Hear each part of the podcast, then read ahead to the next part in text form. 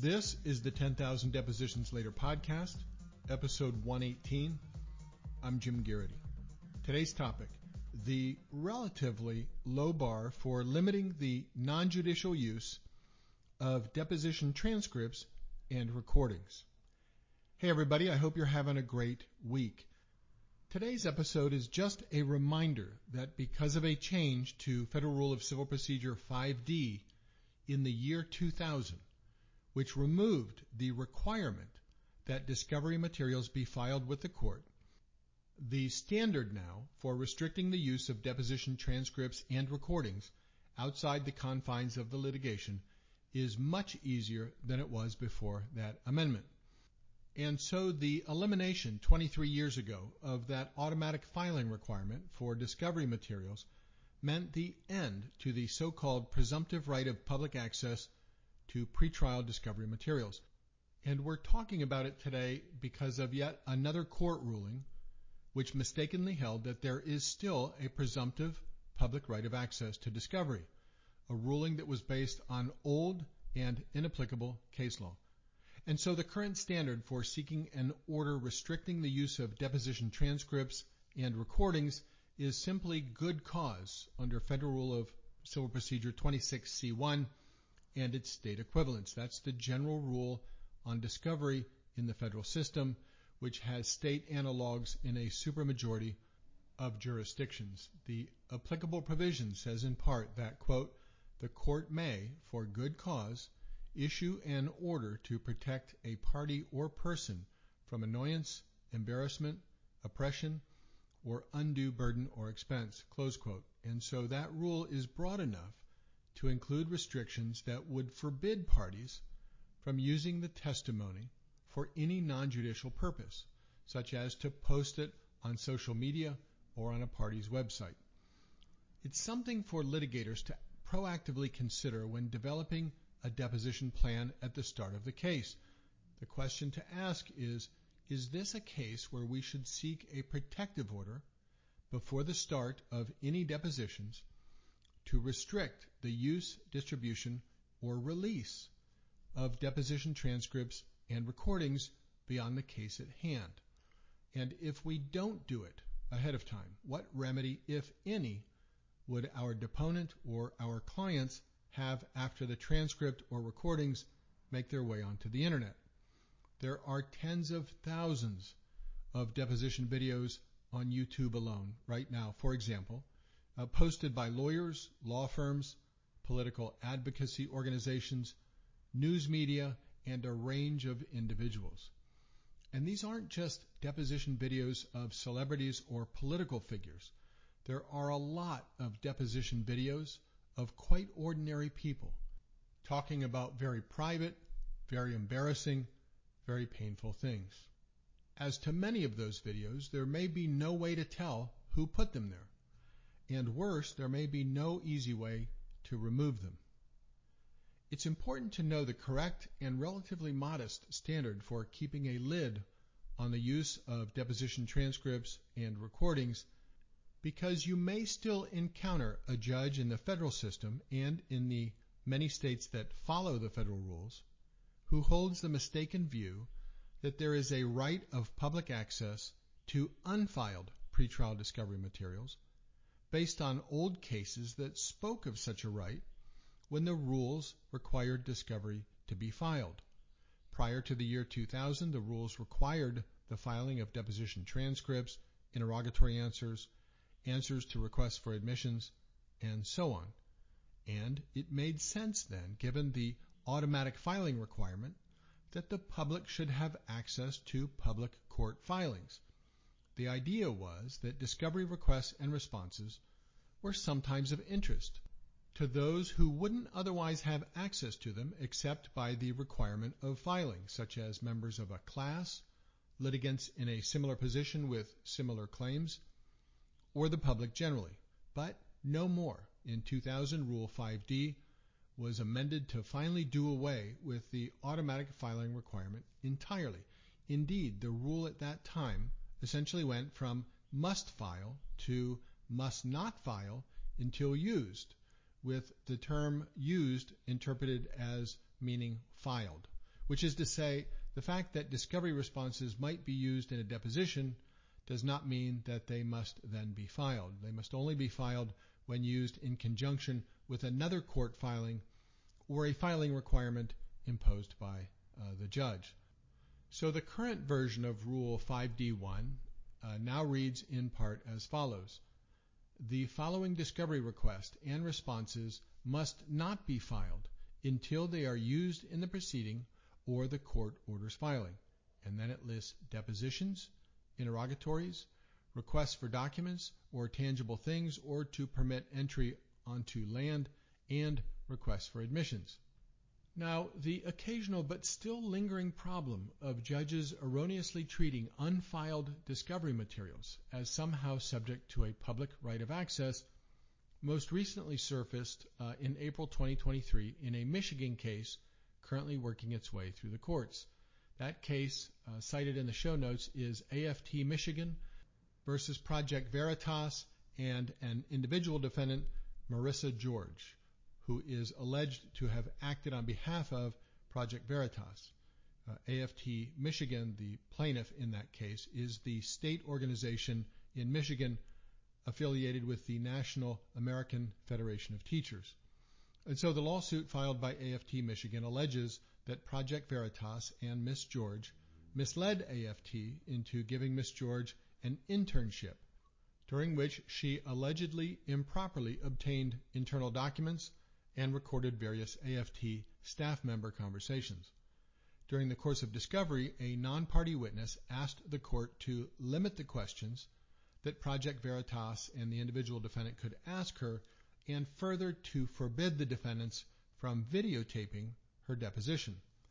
Now, the witness uh, wasn't attempting to restrict the use of the deposition in its entirety, but she did not want it videotaped because, she alleged, Project Veritas had already uh, supposedly used a videotape deposition of AFT's president to, quote, score political or fundraising points, close quote.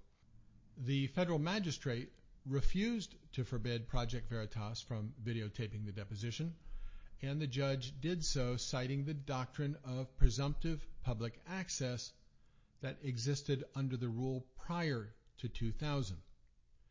In an April 10, 2023 order, the district judge, on review of the magistrate's ruling, made plain that the magistrate had erred as a matter of law because, quote, there is no such presumption with regard to unfiled discovery materials, at least since the 2000 amendments to the Federal Rules of Civil Procedure, close quote.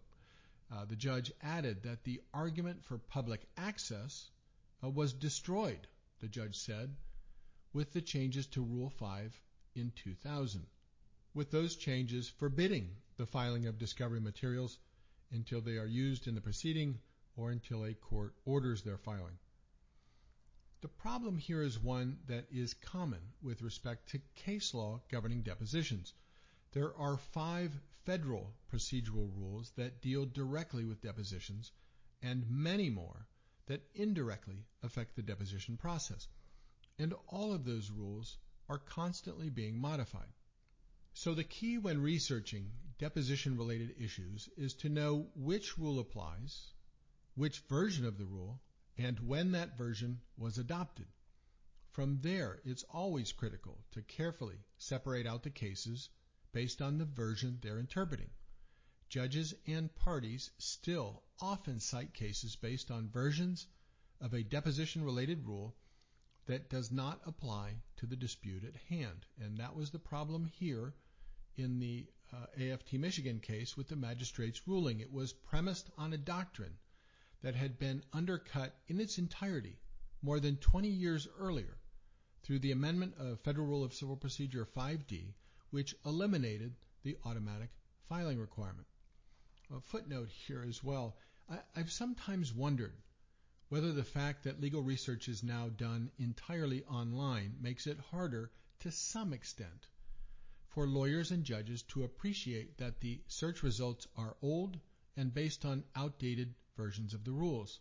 In ye olden days, one would have to wander into a law library and could easily see that the book containing a given case appeared to be older than dirt. with the pages a yellowed patina, a vintage font, and an aroma when you first opened the volume that reminded you of the moment you first stuck your head in Grandpa's attic as a child. All unmistakable signs of precedent that was probably past its prime, but no more. Now, online, all cases look exactly the same. Of course, they contain dates and citations that clue us into the fact that the case may be very old, but our digital screens still lack those other law library warning signs of cases decided in another era. Anyway, in rejecting the magistrate's ruling, the district judge in the AFT Michigan case said, quote, given that there is no presumptive right to public access to pretrial discovery materials, and that the purpose for broad discovery is to aid in the litigation and the resolution of the case at hand, the good cause standard in Rule 26C should not present a substantial hurdle to clear where the movant seeks a limited protective order concerning non-judicial documents. And the judge cited some other cases for the same principle, one of which held that Rule 26C's good cause standard is a low hurdle to clear when the movant seeks a modest protective order limiting the use of deposition transcripts and recordings to litigation of the case at hand. So some lessons and thoughts arising from this brand new ruling uh, out of the Eastern District of Michigan. Number one, it's always important when reading cases about deposition issues to know which version of the rule was in effect at the time the dispute arose. It might be a version that no longer applies to your situation. Even the court may have applied the wrong version. So it's important as well to understand when, in a reported decision, the dispute arose, and to verify that the court applied the correct version of the rule in existence at the time. In AFT Michigan, the court did not. Second point, for unfiled discovery material in the federal system and in the supermajority of states that are modeled on the federal rules, the General Discovery Rule on Protective Orders imposes a good cause standard, which, for legitimate purposes of limiting misuse of discovery, requires a particularized explanation of actual or potential harm, but which is no longer burdened by vague notions of the public right of access. Point number three. It's always a good idea as part of our early deposition planning to evaluate the potential for misuse of deposition transcripts and recordings and to make an informed judgment together with our clients about whether a protective order should be sought to restrict the use of the testimony. What are the issues in the case? Does it have public appeal? Is there reason to believe that the actors involved in a given case have an incentive or a history of embarrassing or harassing opponents? Will there be testimony that would be embarrassing, personally humiliating, or professionally damaging? Are there any laws, rules, or regulations in place in your jurisdiction that already, in some way, forbid the uploading of deposition transcripts or recordings? Do your clients know that their deposition transcript or recording might be posted online? Is this something that should be discussed with clients or deponents to determine whether a protective order should be sought. Is a protective order prior to deposition the only remedy against widespread circulation of the deposition transcripts or recordings? Are there any other remedies available once the transcript or recordings are posted online? Or is it a lost cause at that point? Is there any obligation in your jurisdiction relating to the rules of professional responsibility to tell clients that deposition transcripts and recordings, like many court filings that are now searchable online thanks to companies that sell court filings, might be accessible online and forever. And how does that possibility affect the way that you prepare your deponents for deposition? Finally, should a protective order be sought as a matter of course in every or nearly every case? Should that be something on your regular deposition checklist? Remember that the federal rules and most state rules do not impose restrictions on the use of discovery outside the confines of the case. It's up to us to anticipate the potential misuse of deposition testimony and to get ahead of it before the depositions begin. As I said earlier, there are an enormous number, tens of thousands, of deposition videos posted online, and not just for celebrities or political figures, of just ordinary people giving testimony in ordinary cases. It's a fact that the swift rise of social media and the internet has been a game changer in terms of how people interact and share information. Unlike traditional media, social media platforms and the internet allow anyone to create and share content immediately without any formal editorial gatekeeping or oversight. So this has created some new challenges for the advisory committees that review and update the rules governing depositions, who have struggled to keep up with the pace of technological change.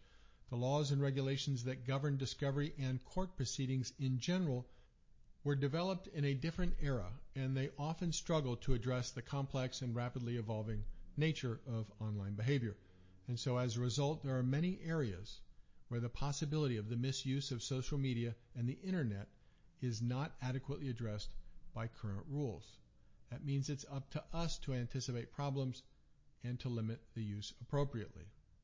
Fortunately, the good cause standard in this respect is not an onerous one, and I suspect that in most cases your courts will readily appreciate the risks in the internet era and with the rise of AI of allowing deposition testimony to be developed without any guardrails for its distribution.